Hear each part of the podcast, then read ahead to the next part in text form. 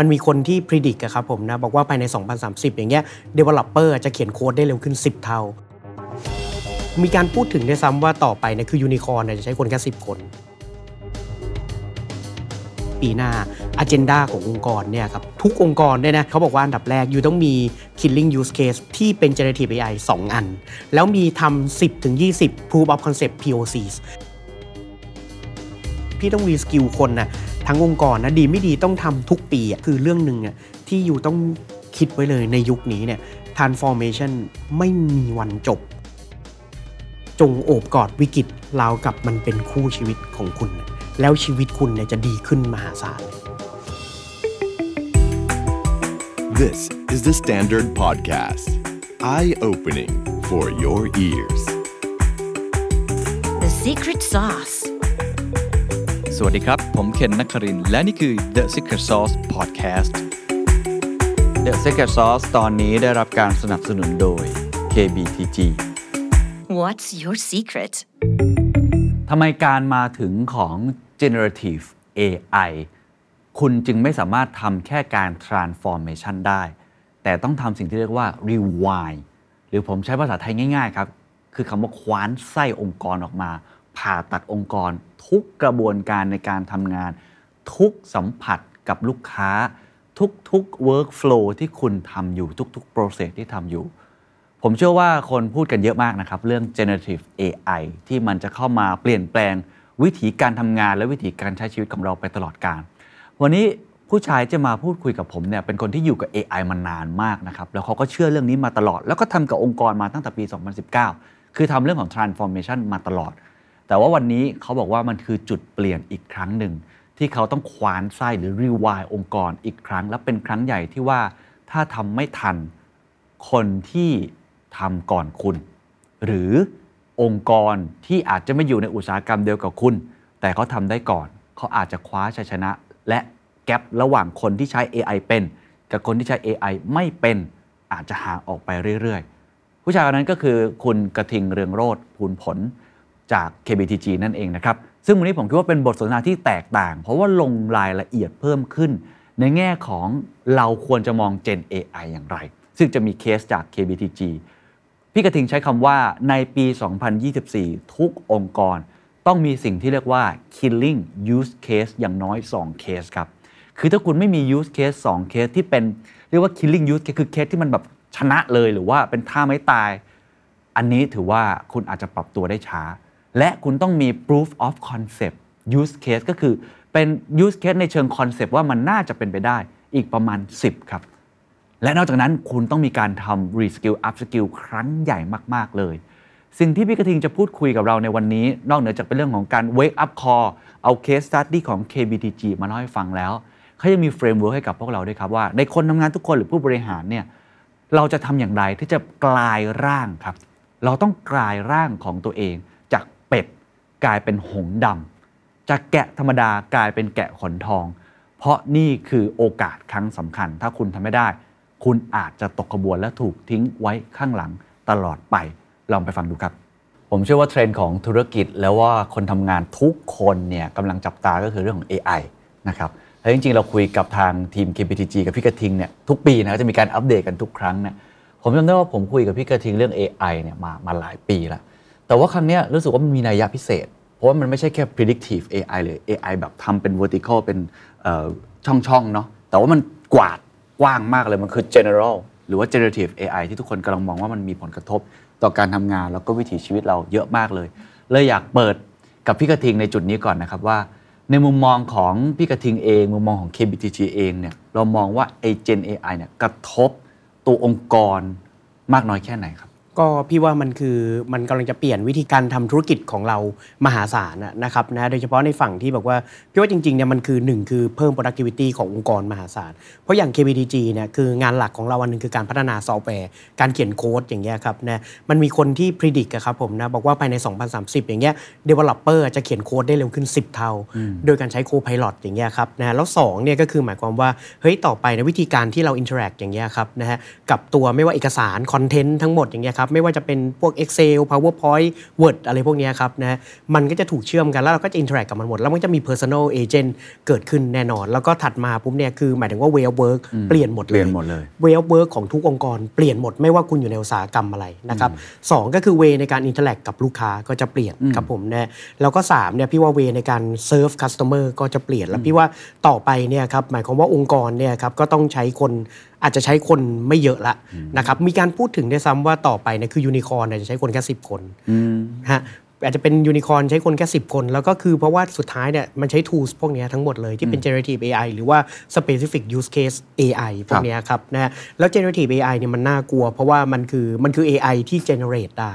ดังนั้นหมายความว่ามัน generate content แล้วก็มันสามารถอันเนี้ยครับ conversation กับเราดังนั้นหมายความว่าหลายอย่างที่เราเคยคิดกันนะครับเรื่อง conversational อย่าง finance เงี้ยมันจะเป็น conversational finance จริง ๆ อย่างเงี้ยครับนะซึ่งหมายความว่า finance เนี่ยคือแต่ก่อนเราก็จะเริ่มจากการคุยเรื่องการเงินอะไรทั้งหลายแหละแต่เนี้ยมันคือแบบ conversational finance และอีกอันหนึ่งเนี่ยคือ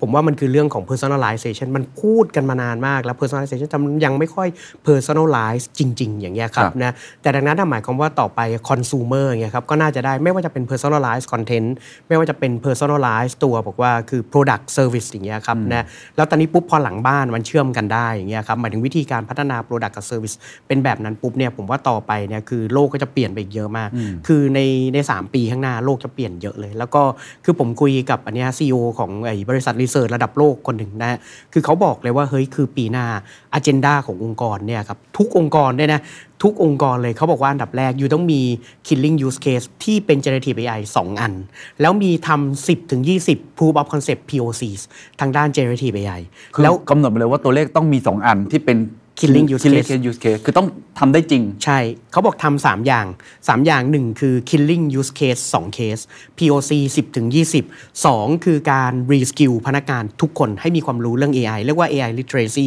ให้กับพนักงานทุกคนไม่มีข้อยกเว้นเนาะ และ3เนี่ยคือการทำการ educate ตั้งแต่ระดับบอร์ดลงมาจนถึง management แล้วก็อันนี้เลยนะครับนะคือหมายความว่าทุกคนในองค์กรนะดังนั้นคือเขาบอกว่า 3 ข้อเนี่ยคือองค์กรต้องทำเป็น agenda ของ 2024 ซึ่งพี่ฟังปุ๊บแล้วแบบอ่าโอเคได้ KPI ละขอบคุณมากโยนให้ทีมทันที คือพี่คุยกับเขาเสร็จปุ๊บเนี่ยพี่พิมพ์ทันทีนะตอนนั้นอยู่ซิดนีย์อย่างเงี้ยครับนะ two Two killing killing use case use case 10 POCs แล้วก็ reskilling everyone ตั้งแต่ top ยัน bottom อย่างเงี้ยซึ่งคอัรับนนี้พี่กระทิงก็เอาไอ้โจทย์นี้มาตั้งเป็น KPI ของทีมในปี 2024 ทั้งหมดใช่งั้นผมย้อนกลับมาถามอีกก่อนหน้าที่เราจะคุยกันในเชิงรายละเอียดว่า KBG ทำอะไร เพราะจริงพื้นฐานของพี่กระทิงก็อยู่ในวงการเทคโนโลยีมานาน แล้วก็เห็น AI มายาวนาน KBG ก็ทำ AI มาอยู่แล้วอย่างที่ผมคุยกันเนี่ยครั้งนี้มันต่างจากครั้งอื่นยังไง Gen AI มันต่างจาก AI ที่ KBG เคยทำยังไงอะ คือไอตัว AI ที่ผ่านมาที่ KPDG ทำเป็นหลักเนี่ยมันเรียกว่า predictive AI นะครับแล้วก็เป็น machine learning ครับผมนะแต่นั่นหมายความว่าจริงๆเนี่ย machine learning มันคือพูดง่ายๆมันถ้าพูดตรงๆ มันคือซอฟต์แวร์ที่พัฒนาตัวเองได้ แล้วก็เก่งขึ้นโดยการ feed data เข้าไป คือพูดง่ายๆมันเป็นซอฟต์แวร์ที่ถูกเขียนโดยการพัฒนาด้วย data อย่างเงี้ยครับนะแต่ generative AI เนี่ยพี่ว่ามันเป็น totally different kind of AI มันเป็น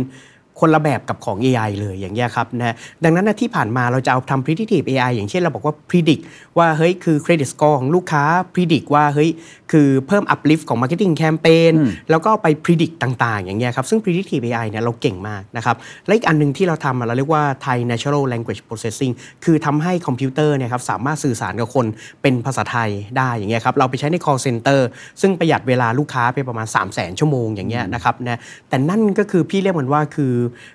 คือ earlier generation ของ AI นะครับ ซึ่งเราทำตั้งแต่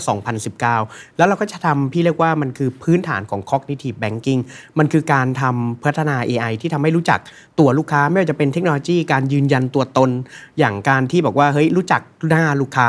รู้จักเสียงลูกค้า สามารถพูดคุยกับลูกค้าในขั้นพื้นฐานได้อย่างเงี้ยครับนะนั่นคือสิ่งที่เราทำมาทั้งหมดเลยในเวลา 4 ปีนะครับแต่พอ 2022 เข้ามาเนี่ยครับนะ2022 ปลายปีเนี่ยคือตอน 2022ต้นปี เราจับมือกับ MIT Media Lab อ่าครับซึ่งโชคดีมากเพราะ MIT Media Lab เนี่ยเป็นคน introduce เรากับสิ่งเหล่านี้ขึ้นมา แล้วเขาจริง ๆเขาบอกเราได้วยซ้ำตั้งแต่ต้นปี 2022 ว่าเฮ้ย it's coming is coming อย่างเงี้ยครับนะเราก็แบบเฮ้ยโอเค ต้องรีบละ แล้วเราก็ทำพัฒนาร่วมกันขึ้นมานะครับก็คือเริ่มค่อยๆทำเรื่องของไอ้ตัว large language model ที่เป็นภาษาไทยอย่าเพราะงเงี้ยทำขคองรับเราเองเลย ใช่ก็คือไม่ได้จริงใช้แบบของ OpenAI หรือว่าใช้ของ Google เลย ใช่ครับ ก็คือเราลองพัฒนาของเราเองขึ้นมานะครับนะแล้วก็ตานี้ปุ๊บเนี่ยสิ่งที่มันเกิดขึ้นเราก็เลยเรียกว่า KGPT ไงนะครับ KGPT KGPT แต่ K ไม่ใช่ K Bank นะ K คือ knowledge GPT อ๋อนะครับคือหลักๆมันก็จะองค์ประกอบมี 3 องค์ประกอบ ก็คือมี language model ซึ่งจริงๆเนี่ยตรงเนี้ยเพราะโชคดีมากนะ เพราะเราทำเรื่องของ Thai natural language processing ก็มาเป็นก่อภานษาไทย ใช่นะฮะพอเราทำไทย NLP มาก่อนแล้วก็มีเบสละถัดมาปุ๊บอีกอันหนึงเนี่ยคือเราทำ knowledge graph เราเริ่มศึกษาเรื่องของ knowledge graph คือความรู้อะครับผมนะเพราะความรู้บางอย่างเนี่ยมันเป็นความรู้ผลิตภัณฑ์ความรู้เรื่องลูกค้า แล้วก็อีกเรื่องหนึ่งเนี่ยที่เราทำอะครับผมมันเรียกว่า synthetic memory มันคือความทรงจำเทียมทำให้ AI มันจำและมีความทรงจำเทียมได้ แล้วข้อสำคัญเนี่ยฮะโชคดีมากที่เราทำเรียกว่า data driven transformation ตั้งแต่ 2019 เพราะเรื่อง Data เนี่ยคือเรื่องใหญ่ เพราะอย่างเช่นคืออันเนี้ยฮะมันมีการพูดคุยกันเยอะมากว่าถ้าเราเอาข้อมูลเนี่ยยกให้ Gen AI ไปเทรนอย่างเงี้ยข้อมูลนั้นเป็นของใคร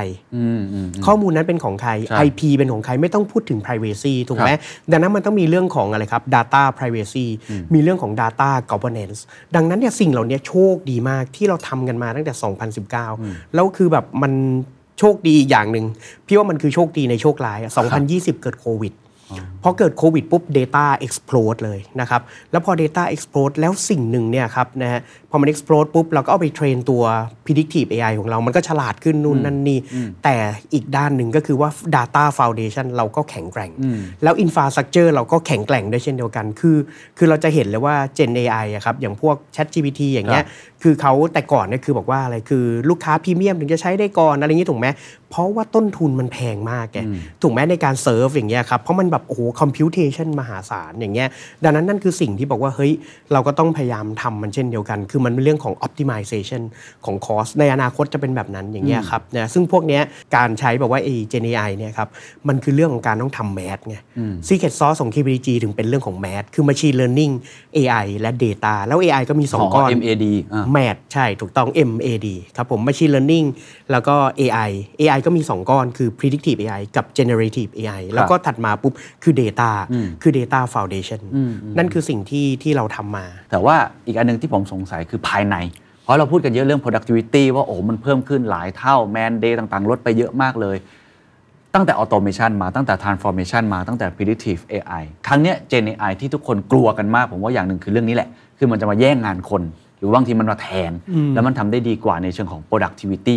ในของ KBDG เอามาใช้ในตรงนี้มากน้อยแค่ไหนครับพี่ว่าอันดับแรกเลยเนี่ยคือคือคือปีหน้าจะเห็นได้ชัดก็คือว่าเรื่องของการที่ทำให้ software developer เราพี่บอกเลยว่ามันต้องเพิ่ม เอ่อ coding productivity เป็นเท่าตัวพี่ตั้งไว้2เท่าสองเท่าคือแต่ก่อนเราทำมา3เท่า5ปีถูกไหมครับประมาณ3เท่า5ปีนะครับ ตอนนี้พี่บอกว่าเฮ้ยสองเท่าอะสองปีก็พอละแต่ซึ่งจริงๆ พี่ว่าจริงๆ ถ้าทำได้มันจะเร็วกว่านั้นอีกนะครับนะคือหมายความว่าซอฟต์แวร์ที่เราพัฒนาเองอะ software developer ต้องพัฒนาเร็วขึ้น นะครับเป็นเวลา 2 เท่า เพราะว่าเขาใช้พวกนี้มาเพิ่มใช่ productivity ได้ใช่ใช่ถูกไหมฮะใช่ครับเขียนโค้ดอะไรต่าง exactly ก็คือพี่ว่ามันคือมันคือ coding productivity ต้องเพิ่มขึ้น แล้วถัดมาปุ๊บอีกอันหนึ่งเนี่ยเรามาใช้กับ knowledge management ภายในของเรา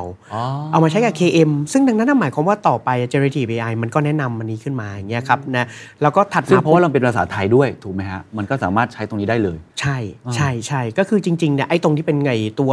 ภาษาอังกฤษอย่างเงี้ย มันก็ไม่ยากเราก็ใช้ของแบบของที่คือที่คเขานมีอื่นอยู่เขาแล้ว ทำใช่ แต่ตรงนี้ปุ๊บพี่จะใช้ของพี่อย่างเงี้ยโคตรง่ายเลยอย่างเงี้ยครับมันต่อไปปุ๊บอยู่คิดดูดีคือเขียนโปรแกรมเร็วขึ้น แล้วก็เข้าถึงความรู้เร็วขึ้นอย่างเงี้ยครับนะแล้วถัดมาปุ๊บเนี่ยต่อไปเนี่ยคืออยู่ก็จะเห็นว่าเบสิกเลยเนี่ยอย่างเช่นที่ที่เขาพัฒนา productivity tools เนี่ยครับนะที่มันเชื่อมไอ้พวกออฟฟิศต่าง ๆ อย่างเงี้ยครับนะอย่างไอ้ตัว co-pilot พวกเนี้ยอ่าครับ ที่มันเชื่อมกันตรงนั้นดังนั้นหมายความทำว่าสไลด์ทำ Excel อะไรทั้งหมดนี้ Basic เลย เบสิกทั่ว ๆ ไปที่เป็นงานของแบบ uh, คนทำงานทั่วไป ใช่หรือหรืออย่างการวิเคราะห์ข้อมูลพื้นฐานอ่าจริงครับ วิเคราะห์ข้อมูลพื้นฐานเนี่ยคือเราทำกันเยอะมากนะวิเคราะห์ข้อมูลพื้นฐานต่อไปดำข้อมูลไปปุ๊บอืมจริงมันสรุปขึ้นมาแล้วเราอยู่คุยกับมัน และมันทำสไลด์ให้จบ แล้วก็ตอนนี้ปุ๊บเสร็จปุ๊บดีไม่ดีเนี่ยคืออะไรฮะคือแล้วมันเชื่อมกับไอตัวพวกแบบไอตัวโปรแกรมที่อยู่ใช้ในการประชุม Microsoft Teams สมมติอย่างเงี้ยครับนะพอมันเชื่อมร้อยกันทั้งหมดเสร็จปุ๊บเนี่ยเราเชื่อมกับ knowledge management แล้วก็เชื่อมกับวิธีการพัฒนาซอฟต์แวร์ คือดังนั้นเนี่ยแล้วก็เชื่อมกับส่วนอื่นๆอีกครับดังนั้นต่อไปมันจะเร็วขึ้นเยอะอะมาก ครับ productivity ก็จะเร็วขึ้นมาก แต่คำถามสำคัญก็คือข้อมูลทั้งหมด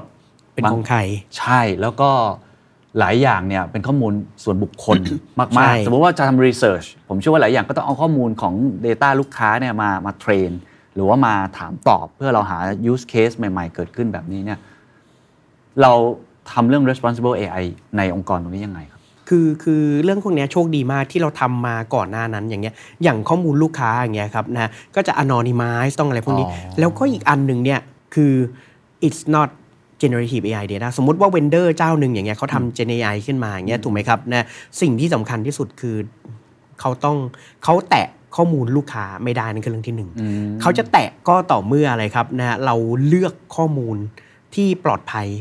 และอะไรครับเรามี layer ในการกัน มันคือการเลือกดังนั้นคือพี่ถึงบอกว่ามันแบบ data governance PDPA อ๋อ data privacy เนี่ยมันต้องมีการ govern หรือการ anonymize data ทั้งหมดอย่างพวกเนี้ยเสร็จปุ๊บอย่างเงี้ยครับนะแล้วคือพอแยกเนี่ยเราแยก layer อย่างเช่นเราบอกว่าบางเรื่องเนี่ย Gen AI แกมา access ที่ knowledge graph ฉัน คือพูดง่ายๆพี่เอา data พวกเนี้ยมาวิเคราะห์ถูกไหมฮะ แล้วใส่อะเป็น predictive AI อ่าเข้าใจครับดังนั้นคือหมายความว่ามันจะเขาแยก็กไม่ได้เป็นเข้ามาตรงตรง ใจกไม่ลาได้งแต่ว่าใส่มาตัวที่ฟิลเตอร์แล้วเป็น knowledge graph มาแล้วใช่ที่พอเอาไปใช้ต่อได้ใช่ในมุมของเขาเอง ใช่ ใช่ ดังนั้นคือพี่ถึงบอกว่า เฮ้ย คือ มันต้องมีฟ u n เดชันหลายอันนะแล้วคือพอพวกนี้เข้ามาปุ๊บเนี่ย มันเข้ามามันจะแตะไอ้พวกอย่างเงี้ยแตะโดยตรงไม่ได้เหตุการณ์เพราะแตะโดยตรงนี่คือจบอะใช่นะครับแตะโดยตรงไม่ได้ พี่ว่าดังนั้นเนี่ยคือเรื่องสำคัญมันคือสิ่งหนึ่งมันถึงต้องเป็นแบงก์เกรดไงอืม แบงก์เกรดมันต้องเป็นแบงก์เกรด Data Platform โอ้ PDPA เรื่องของ Data Privacy หรือว่าเรื่องของครับ Security พวกเนี้ยเช่นก็แบ่งเป็นดียวเกรดออกมาใช่เหมือนเหมือน investment grade ใช่ว่าว่า Gen AI เข้าถึงอันไหนได้บ้าง เพราะสมมติผมเป็นลูกค้าเนี่ยผมก็ไม่โอเคนะ พี่เอา Data ผมไปเทรนอะไรเงี้ยใช่ คือคือพี่ว่าสุดท้ายเนี่ยคือสิ่งที่เราทำเนี่ยคือที่ผ่านมาทั้งหมดอะเราเก็บข้อมูลลูกค้าไม่ต่างกับการเก็บเงินลูกค้าอ๋อคือพูดง่ายๆมันเหมือนแบบมันก็มีวอลอะวอลคือแบบ ไอตัวจินตนาการอะเหมือนในหนังอะครับผมฮะคือถ้าเคยเคยดูอะครับนะในธนาคารก็จะมีตู้เก็บเงินอะตู้เก็บทองอย่างนั้นอะเราเก็บข้อมูลก็ประมาณแบบนั้นพี่ถึงว่าแบงก์เกรดคือแบบนั้นมันมี protection แบบเยอะมาก ดังนั้นเนี่ยคือคือถ้าถามพี่อะพี่ถึงบอกว่าเฮ้ยพอฟ u n เดชันตรงนี้มันแกร่งปุ๊บเนี่ยครับนะแล้วก็เสร็จปุ๊บเนี่ยเราเอาตรงนี้เข้ามาเสียบเนี่ยอืมมันจะอันนี้เลย แต่ว่าอย่างไรก็ตามเนี่ยคือสิ่งที่พี่เชื่อเสมอนะมันเริ่มจากพื้นฐานเสมออมการนำ Gen AI มาใช้เนี่ย ช่วงแรกๆอะอาจจะไม่เร็ว เพราะเราต้อง test กับมันจนแบบเราชัวร์แล้วแบบชัวร์จริงๆอะนะครับคือคือพี่ว่ามันคือคือสำหรับพี่อะคือเคนอาจจะเห็นเนาะตอน 2019เนี่ย2020 ก็มี progress บ้างเนี่ยไม่เยอะหรอกอย่างเงี้ยตรงไหมยี่สิบเอ็ดอะพอยี่สิบสองปุ๊บพรวดอย่างเงี้ยทุกอย่างมันมาอย่างงี้หมดเลยแล้วปีนี้คือแบบ ทุกอย่างแบบว่าคือ this is the result of อันเนี้ยครับ ดังนั้นเนี่ยคืออย่างเช่น พี่บอกว่า เฮ้ย พี่อาจจะเทสกับ developer สัก 300 คนก่อน พี่มีพนักงาน 2,500 พี่ลองสัก 300 ก่อน อย่างนี้ก่อนก็ได้ครับอย่างเงี้ยครับนะลองที่เมืองไทยก่อนสักพักหนึ่งลองทั้งหมดทั้งภูมิภาคอย่างเงี้ยครับนะหรือ knowledge graph อย่างเงี้ยเออหรือว่าอีกอันหนึงที่เราคิดมันคือเรื่องแบบ KPDG เรา recruit คนเยอะมาก คือปีนี้พนักงานเราเพิ่มขึ้นประมาณ 500 คนอย่างเงี้ย recruiting แล้วก็ลองใช้ใน use case ที่แบบอ่าอย่างเอาไปใช้ recruiting ก่อนอ่าอย่างเงี้ยเป็นต้นนะครับเราก็มองคือพี่ทำสิ่งที่เรียกว่า AI landscape ขึ้นมา ซึ่งมีแบบประมาณ 20-30 กล่อง แล้วก็บางเรื่องใช้ predictive AI ก็พอละอ๋อก็ใช้ predictive AI ไป แล้วก็บางเรื่องใช้ generative AI แล้วเราก็แบบเลือก priority ขึ้นมาปีหน้าเนี่ยเราก็จะทำประมาณเนี้ยฮะประมาณ 5-6 เรื่องก่อนแล้วแบบทำขึ้นมาจนชัวร์ปุ๊บแล้วก็ ค่อย scale มันครับอืมครับเพเท่าราะที่พี่ว่าฟังมาทั้งหมดนี่อะไรคือสิ่งที่เป็นความท้าทายที่สุดในมุมของพี่กระทิง อะไรคือยากที่สุดในการ adopt Gen AI ทั้งในแง่ของตัว new business แล้วก็พวก productivity ต่างพี่พี่ว่าคือหนึ่งคือจริงๆเนี่ยพี่ว่าคือมันจะเปลี่ยนหลายอย่างเยอะมาก เปลี่ยนหลายอย่างเยอะมากมันเปลี่ยนวิธีการทำงาน แล้วพี่ว่าคือจริงๆเนี่ยมันคือ another phase ของแบบอันนี้เลยของ transformation มันคือมันคือเป็นการเปลี่ยนทั้งองค์กรทั้งหมดเลยเปลี่ยนอีกนี่ครั้งหนึ่งครั้งใหญ่ ใช่ เพราะอย่างแบบ 5 ปีที่ผ่านมาเงี้ยเราทำ transformation ขึ้นมาเนี่ยคือต่อไปเนี่ยครับมันคืออย่างที่พี่บอกเสมอเนาะมันคือ mobile first ไปเป็น AI first อันนี้คือ AI first transformation มัน transform ทุกอย่างเลย นี่หมายความว่าคือพี่มานั่งคิดอะตอนเนี้ย mindset ของพี่ปีหน้าคืออะไรรู้ไหมเกณครับ mindset ของพี่ปีหน้าคือบอกว่าเหมือนพี่กลับไป 2019 ตอนที่พี่ทำ transformation ของ KBDG ครั้งแรก ผมจำได้ที่เราคุยกันเนี่ยพี่กระทิงวางเจอนี่เอาไว้ไงใช่ห้าปีจะต้องเป็นอย่างนู้นเป็นอย่างนี้ อันนี้เหมือนต้องทำอีกครั้งหนึ่งนะใช่เราเริ่มต้นเร็วกว่าที่คิดนะครับ ใช่แล้วก็คือพี่คิดว่าคราวนี้อาจจะต้องเสร็จใน 3 ปีด้วยซ้ำ เพราะคราวนี้ไม่มีโควิดไง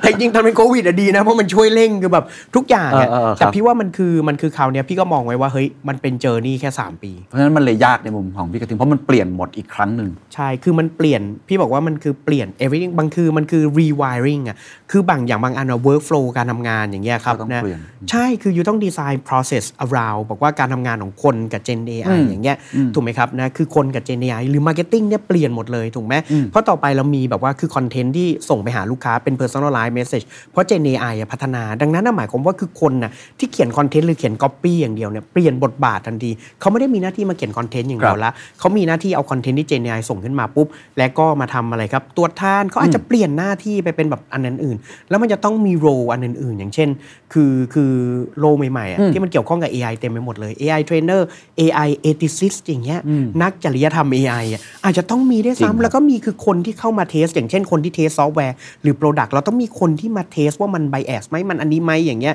คือแบบมันจะต้องมาแบบคือ tester หรือ quality อย่างเงี้ยครับนะหรืออีกอันหนึ่งอะที่ก็เปลี่ยน entirely เลยอย่าง security อย่างเงี้ยเพราะโลกอนาคตเนี่ยมันคือบอกว่าคือมันเอา AI มาสู้กับ AI อยู่แล้วอะนะครับคือนะโจรมันมันกลายร่างอะโจรเก่งขึ้นจนเก่งขึ้นมันก็คือเราก็ต้องเก่งขึ้นอย่างเงี้ยพี่ถึงบอกว่ามันคือ everything อะทุกทุกชิ้นมันเปลี่ยนหมดไงของธุรกิจพี่อะนะครับพอมันเปลี่ยนทั้งทุกชิ้นปุ๊บเนี่ยไม่ว่ามันไม่ได้เปลี่ยนแค่ way of work มัน way ในการดู business as well แล้ว way ในการ serve และก็ way ในการที่บอกว่าคือ support แล้วก็ service customer เปลี่ยนหมดเช่นเดียวกัน ดังนั้นเนี่ยมันคือการ rewire องค์กรทั้งหมด ซึ่งคราวเนี้ยมันเปลี่ยนจริง ๆ it change everything แล้วคราวเนี้ยความน่ากลัวของมันก็คือว่าใครที่ทำช้าเนี่ยพี่ว่าคือมันก็จะแบบ gap มันจะห่างเร็วมากๆนะครับนะแล้วก็เรื่องที่2เนี่ยพี่ว่าสำคัญมากก็คือการ reskill คนทั้งองค์กรที่บอกเนาะนะครับแล้วประเด็นคือ AI มันเป็นโลกที่แบบ คือหลายเรื่องนะ พี่ยกตัวอย่างอย่างเช่นแบบว่าโมเดลอะครับแม้กระทั่ง predictive AI นะโมเดลพี่ทำปีที่แล้ว พอมาปีนี้แม่งใช้ไม่ได้นะมันต้องอัพใหม่เรื่อยๆ คือต้องอะทำโมเดลใหม่หมดทำโมเดลใหม่หมดดังนั้นเนี่ยนี่คือเช่นเดียวกัน คือพี่ต้อง reskill คนน่ะทั้งองค์กรนะดีไม่ดีต้องทำทุกปีอะอืมปีปีหน้า reskill เสร็จแล้วอ้าโอเค ปีหน้า reskill อีกรอบ คือคือพี่ถึงบอกว่าคือเรื่องหนึ่งอะที่อยู่ต้องคิดไว้เลยในยุคนี้เนี่ย transformation ไม่มีวันจบที่เหมือนที่เคยมาสัมภาษณ์ again นะ transformation มันจบก็ต่อเมื่อ you ตื่นขึ้นมาเหมือน you แปรงฟัน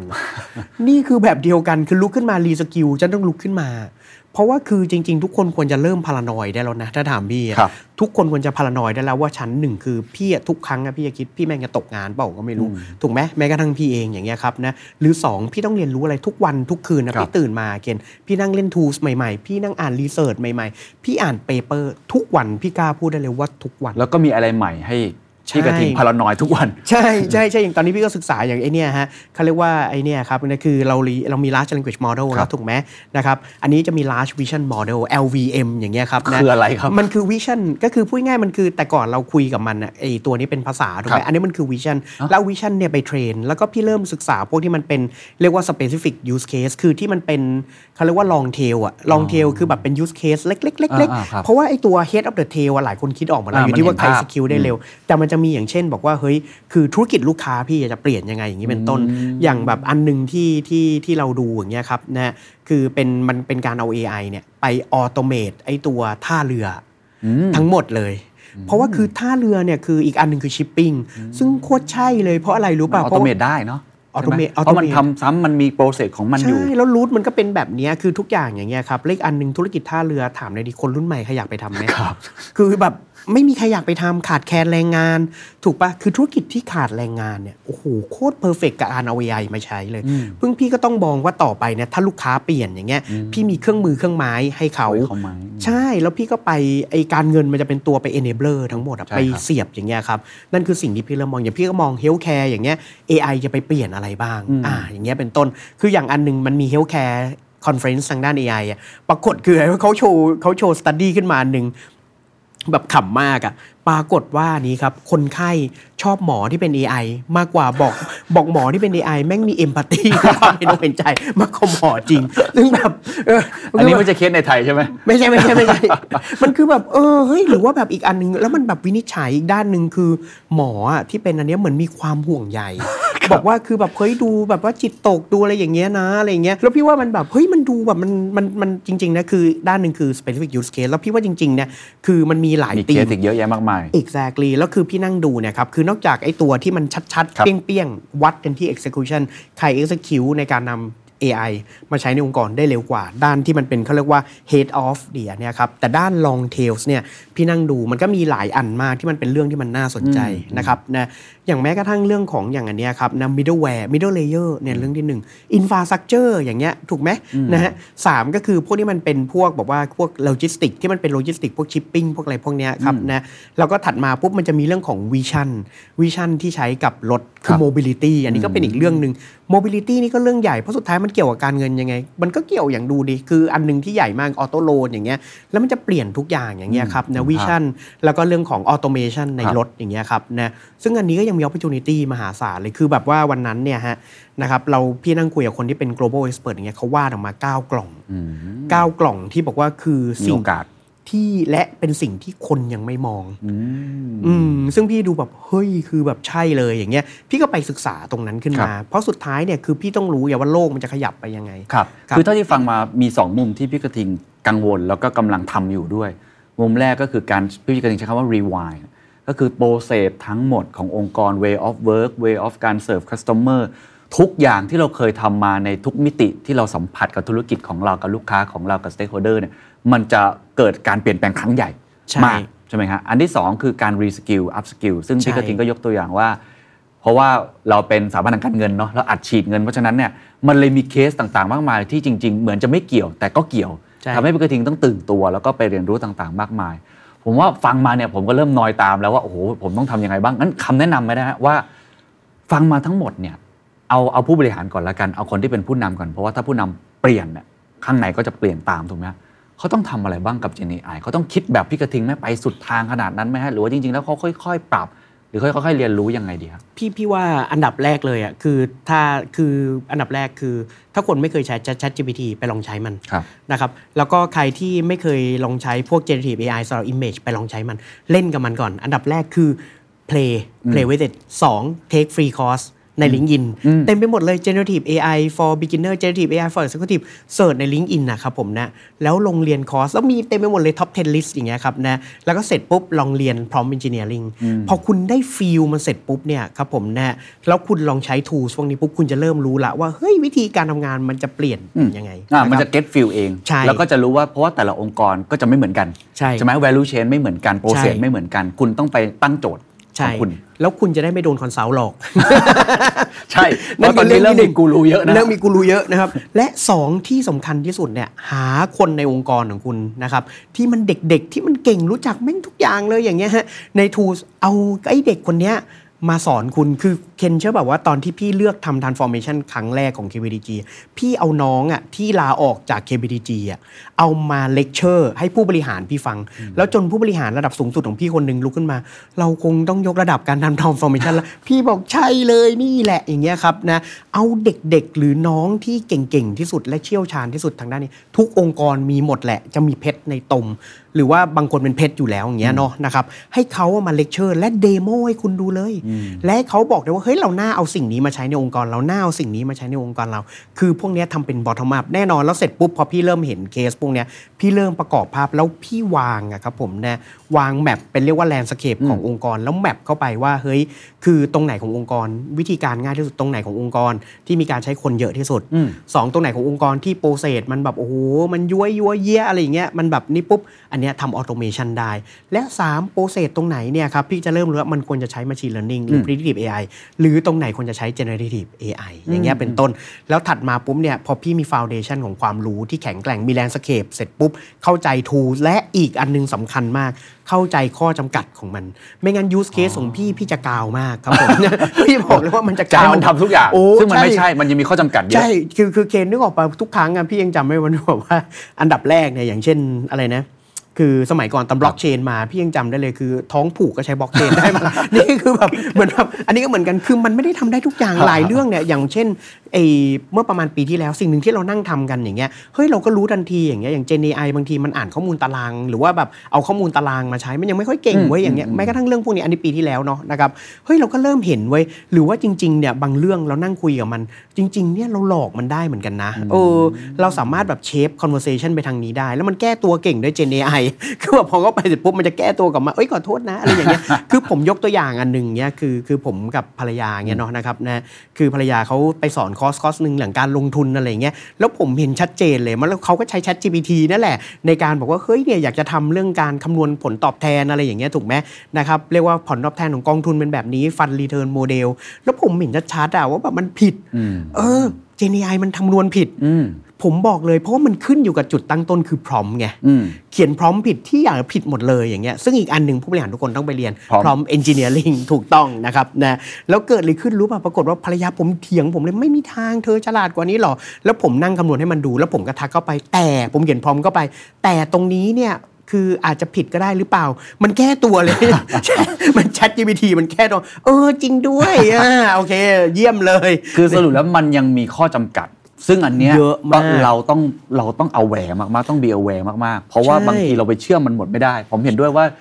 เหมือนบล็อกเชนท้องผูกกับใช้บล็อกเชน อันนี้ก็เหมือนกันไม่ว่าเราจะกาวตัวเองมาก แล้วมันส่งผลเสียต่อองค์กรมาก เยอะมาก คือแล้วผมว่าผู้บริหารนะอีเตอร์จะมี 2 อย่าง ความน่ากลัวมี 2 อย่างหนึ่งคือเราฝันฟุ้งเกินไปด้านหนึ่งและไม่รู้ข้อจำกัดทางด้านเทคโนโลยีของมันนะครับนะแล้วอีกด้านหนึ่งสุดโต่งเช่นนั้นคือกลัวอ่า หรือแบบคิดว่ามันไม่มีประโยชน์มันไม่อันนี้หรอกเนี่ยคือ ดังนั้นนะผมว่าหน้าที่ของผู้บริหารนะคือฟังอย่างเปิดใจด้านหนึ่งก็ต้องอันนี้นะคือคือคือคุณก็ต้องเห็นนะและเห็นความเป็นจริงของมันเท้าต้องแบบว่ายังไงต้อง grounded คือบน foundation ที่แข็งแกร่งแล้วครับรู้ข้อจำกัดของมัน และข้อจำกัดของมันบางที ไม่ใช่แค่ข้อจำกัดทางด้านเทคโนโลยีอืมข้อจำกัดขององค์กรคุณด้วยอ่าคุณจะเริ่มเห็นละอืมจะเอามาใช้เนี่ยคือฉันต้องทำยังไงบ้างอ่าอย่าง Data มันแตะ Data ลูกค้า หรือ Data Sensitive ของฉันไม่ได้ ฉันต้องทำอันนี้ขึ้นมาก่อนอ่าสามขึ้นมาเสร็จปุ๊บเฮ้ยคนฉันแต่คนที่จะใช้เนี่ยยังใช้มันไม่เป็นเลยอย่างเงี้ยถูกไหมเออฉันก็ต้องรีสกิลคนฉันเรื่องนี้ก่อนไหมมันจะเริ่มเห็นคำถามเห็นมาต็มแกลบที่เราเป็นช่องว่างถูกต้องที่เราต้องเติม หรือว่าถูกต้อง foundation เหมือนที่ KBG เห็น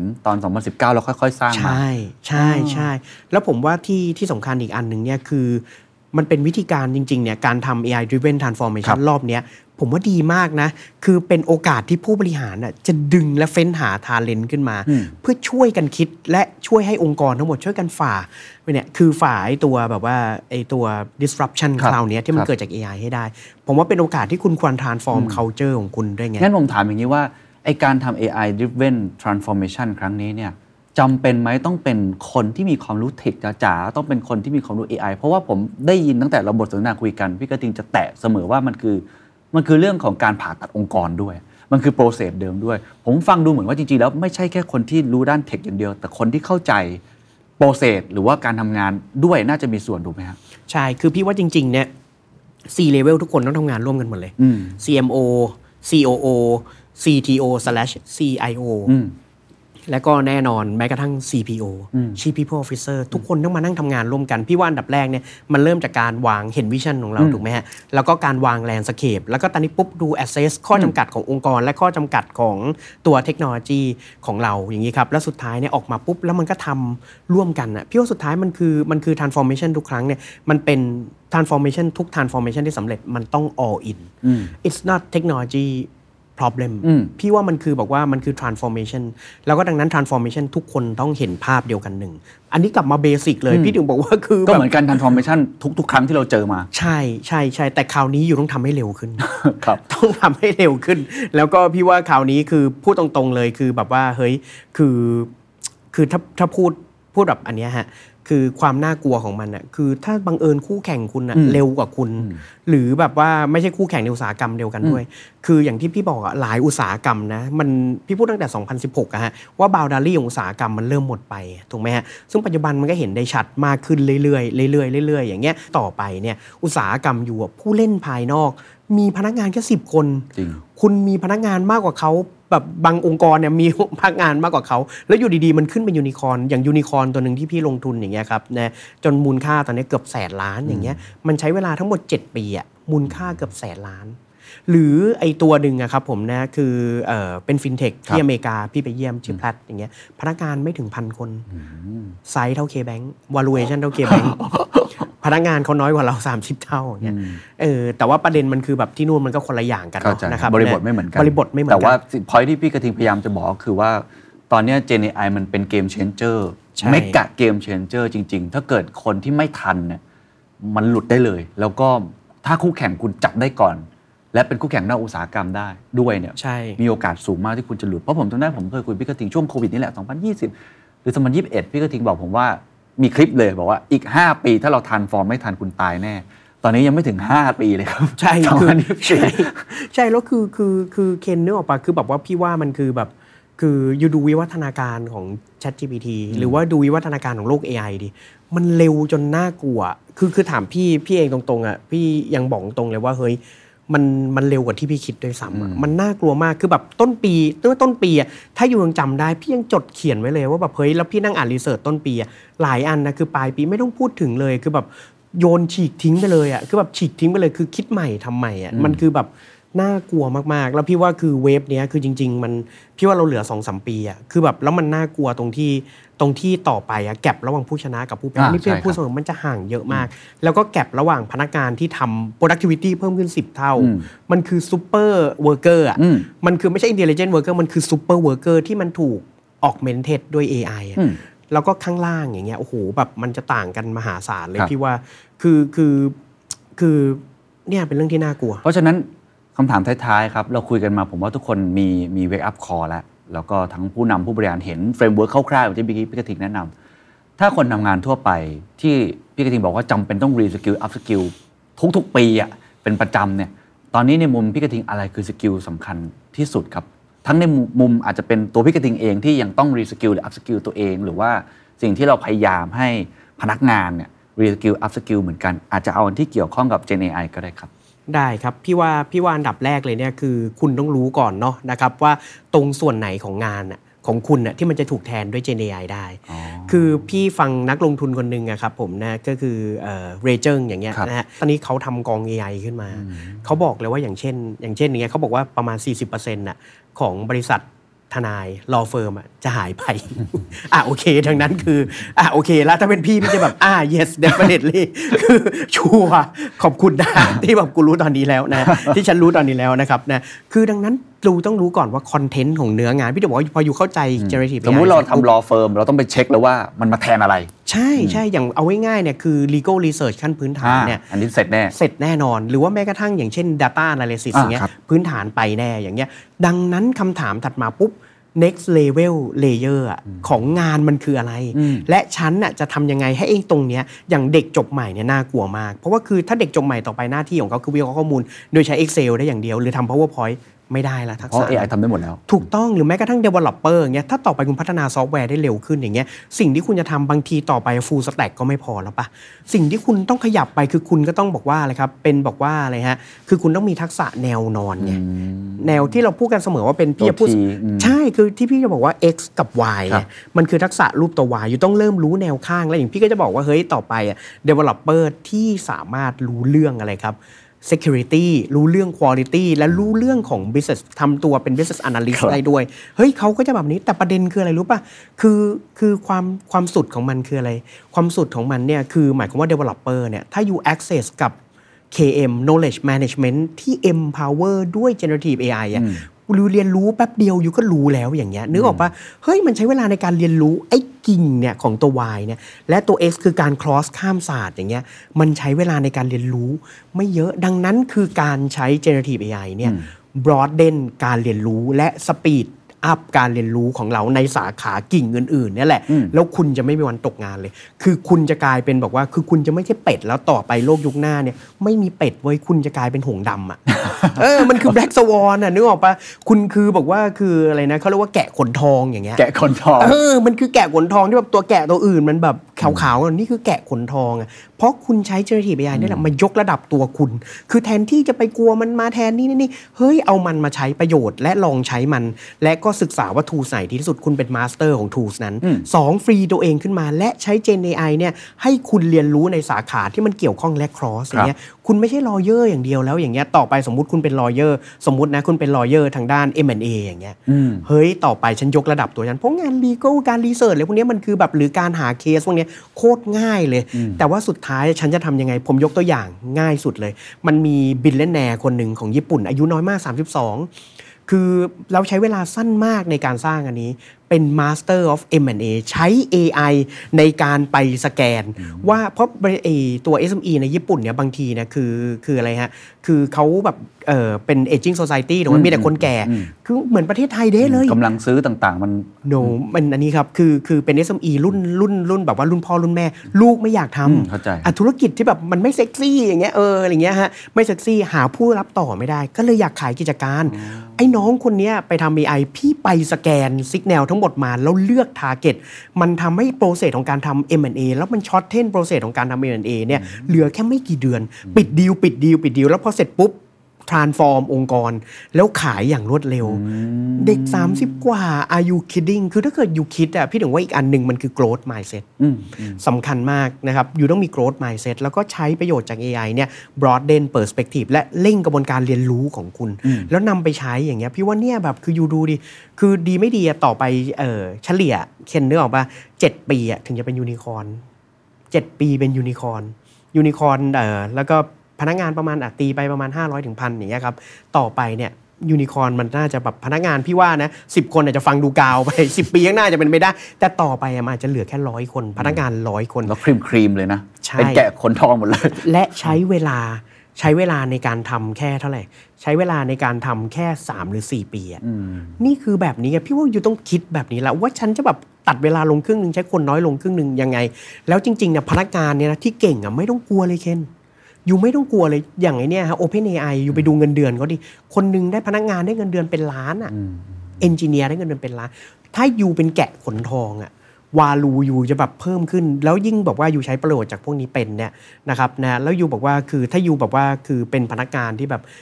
เก่งมากๆ เก่งขึ้น 10 เท่าอย่างเงี้ยแล้วอยู่ได้เงินเดือนเพิ่มขึ้นเอาง่ายๆนะนายจ้างบอกไอ้เนี่ยสร้างคุณค่าธุรกิจเพิ่มขึ้นตั้ง10เท่าทำงานได้เท่าคน10คน แต่ของเงินเดือนแค่ห้าอืม ทำได้10 5องค์กรประหยัดไป5องค์กรยินดีจ่ายไหมพี่ยินดี อืมอืมอืมอืมอันนี้คือช่วงเวลาสำคัญมากๆ ปิดท้ายแล้วกันนะครับ เหนื่อยไหมครับ อะไรนะ เหนื่อยไหมฮะทำแบบนี้พี่ว่าให้อาจจะแบบให้กำลังใจกับทุกคน เพราะว่าทุกคนก็ใจหนึ่งก็ตื่นเต้นเนาะแต่อีกใจหนึ่งก็ก็กังวลกลัว หรือบางคนบอกว่ามันมันเหนื่อย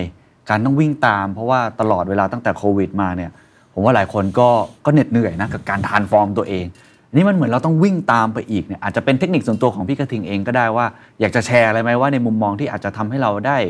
มีกำลังใจหรือมีพลังในการที่จะสู้ต่อไปกับไอ้เรื่องของ transformation พวกนี้ครับคืออันดับแรกเลยเนี่ยพี่พี่อยากบอกก่อนเนาะนะครับพี่ก็อายุ 40 กลางล้วนะครับ คือช่วงเนี้ยพี่อยากบอกเลยว่าเฮ้ยยูเชื่อเปล่าว่าสิ่งแรกเลยนะยูมาถึงตรงนี้ได้ฟังคลิปเนี้ยยูจงภูมิใจ เพราะยูผ่านเนี่ยครับหนึ่งโควิด สองวอร์ and many recession and many recession จนตอนหลัง recession มาถามจริงกลัวไหมกลายเป็นข่าวแบบ vocabulary เป็นศัพท์ปกติแล้วอ้าวโอเคอ่าเศรษฐกิจถดถอยเศรษฐกิจโตไม่ตามปกติมากแต่การที่คุณยังอยู่ตรงเนี้ยแล้วคุณคิดดูนะ คือโควิด คือวิกฤต of the century อะสมัยพี่มันเจอสงครามทีละหน นี่เจอทีเดียวสองหนสงครามอิสราเอลฮามาสคุณเจอสงครามรัสเซียอีกดูดูดิแล้วเจอวิกฤตเศรษฐกิจอีกแล้วก่อนหน้านั้นก็คือโควิดอีกซึ่งตอนนี้ยังไม่ฟื้นไข้อะ คุณมาถึงตรงนี้ได้คุณโคตรเก่งอะ่ะจริง ๆ ผมถึงจะบอกไงว่าแบบเฮ้ยคือขั้นถัดไปเนี่ยคือตัวคุณเองนะตอนนี้นะเมื่อเทียบกับตัวคุณเองเมื่อ 4 ปีที่แล้วอะ่ะก่อนโควิดอะ่ะก่อน2วอร์อะคุณคือคนที่โคตรเก่งเลยคุณคือคนที่มี ability to survive มหาศาลนะคุณไม่ใช่คนคนเดิมแล้วคุณจง celebrate success และ celebrate strength ของคุณนะครับนะแต่ขั้นถัดไปเนี่ยเฮ้ยมันก็ต้องการให้คุณเนี่ยใช้ mindset จำได้ไหมฮะที่ผมเคยพูด ตอนที่โควิดอะผมพูดครั้งหนึ่ง ผมบอกว่าอะไรรู้ปะสิ่งสำคัญที่สุดนะที่คุณจะได้จากโควิด คือคุณพลิกโควิด ให้มันเป็นโอกาสครั้งยิ่งใหญ่ และคุณต้องคิดหลังโควิด เหมือนกับโควิด เกิดขึ้นทุกวัน เหมือนเกิดขึ้นทุกปี ดึง mindset ตรงนั้นกลับมานะครับผมนะแล้วจงจำไว้ว่านี้ครับนะคุณไม่ใช่คนเดิม คุณแกร่งขึ้นกว่าเดิมตั้งเยอะนะครับคือ AI disruption เข้ามา แต่คุณมีเวลาเตรียมตัวอีกตั้งเยอะ แล้วคือแบบโอ้โหอย่างโควิด มันไม่มีใครรู้เลยนะต้องทำอะไร อย่างตอนเนี้ยมีคนเขียน playbook มีคอนเทนต์เต็อมย่างไปน้อยหมยัดงมีเลยเวลาเนาะใช่แล้วมันมีคอนเทนต์เต็มไปหมดอย่างที่ผมบอกมีคอร์สมีนู่นนั่นให้คุณเรียนรู้เต็มไปหมดอะ่ะเออคือแบบเฮ้ยคุณมี available tools and information และ knowledge ให้อยู่เข้าถึงเพื่อยกระดับตัวเอง นี่คือโอกาส of the century สำหรับคนที่พร้อมอะเฮ้ยนี่คือโอกาสในการก้าวกระโดดของคุณแบบมหาศาลนะครับ ผมอยากบอกข้อที่หนึ่งและสองเนี่ยครับ ไอเนี่ยยังไม่เท่าอันนั้นนะ คือ AI disruption เข้ามาสะบัดบ๊อบสะบัดบ๊อบใส่เลยอ๋อโอเค ก็ เนี่ยฮะคือผมผมนึกบอกว่าแบบเฮ้ยสะบัดบ๊อบใส่นะคือเนี่ยฮะแล้วจำได้ไหมตอนที่ผมเคยพูดครั้งหนึ่งอะฮะตอนเราทำ transformation ทุกครั้ง สิ่งหนึ่งที่พี่บอกเคนเสมอสามคำช่างแม่งมัน เออ ดังนั้นคือแบบเฮ้ยก็มาก็ไม่เป็นไร disruption มันเป็นฟีเจอร์หนึ่งของชีวิต แล้วก็ต่อไป recession เป็นฟีเจอร์ของชีวิตนี่คือ new normal ก็สู้กับมันก็ฉันผ่านมาได้ทั้งขนาดนี้ทำไมฉันจะผ่านครั้งถัดไปไม่ได้เออผ่านได้อยู่แล้ว ฉันคิดว่าฉันทำได้ growth mindset สองคือการเรียนรู้และก็การใช้ประโยชน์จากมัน แล้วก็ก้าวกระโดดจากมัน แล้วจงจำไว้เสมอ ทุกๆ คนมี ability to survive และคุณเป็นคนที่แกร่งขึ้นมหาศาล และผมเชื่อว่าทุกคนเนี่ยจะทำได้ แต่จงจำไว้ว่าอย่าประมาทและทุกวันคือการเรียนรู้และสู้กับมันนะครับ และคือผมคิดว่านะทุกครั้งที่มีวิกฤตมาเนี่ยคือ คุณต้องสนุกกับมันนะ ผมจะเขียนไว้อะนะฮะในหนังสือว่าจงโอบกอดวิกฤตราวกับมันเป็นคู่ชีวิตของคุณนะแล้วชีวิตคุณเนี่ยจะดีขึ้นมหาศาล ขอบคุณมากครับ ขอบคุณครับ And that's the secret sauce. ถ้าคุณชื่นชอบ The Secret Sauce episode นี้นะครับ ก็ฝากแชร์ให้กับเพื่อนๆ คุณต่อด้วยนะครับ และคุณยังสามารถติดตาม The Secret Sauce ได้ใน Spotify, SoundCloud, Apple Podcast, Podbean, YouTube และ Podcast Player ที่คุณใช้อยู่นะครับ และอย่าลืมติดตาม Facebook Fanpage The Secret Sauce เข้ามาติชมเข้ามาพูดคุยกับผมได้เลยนะครับ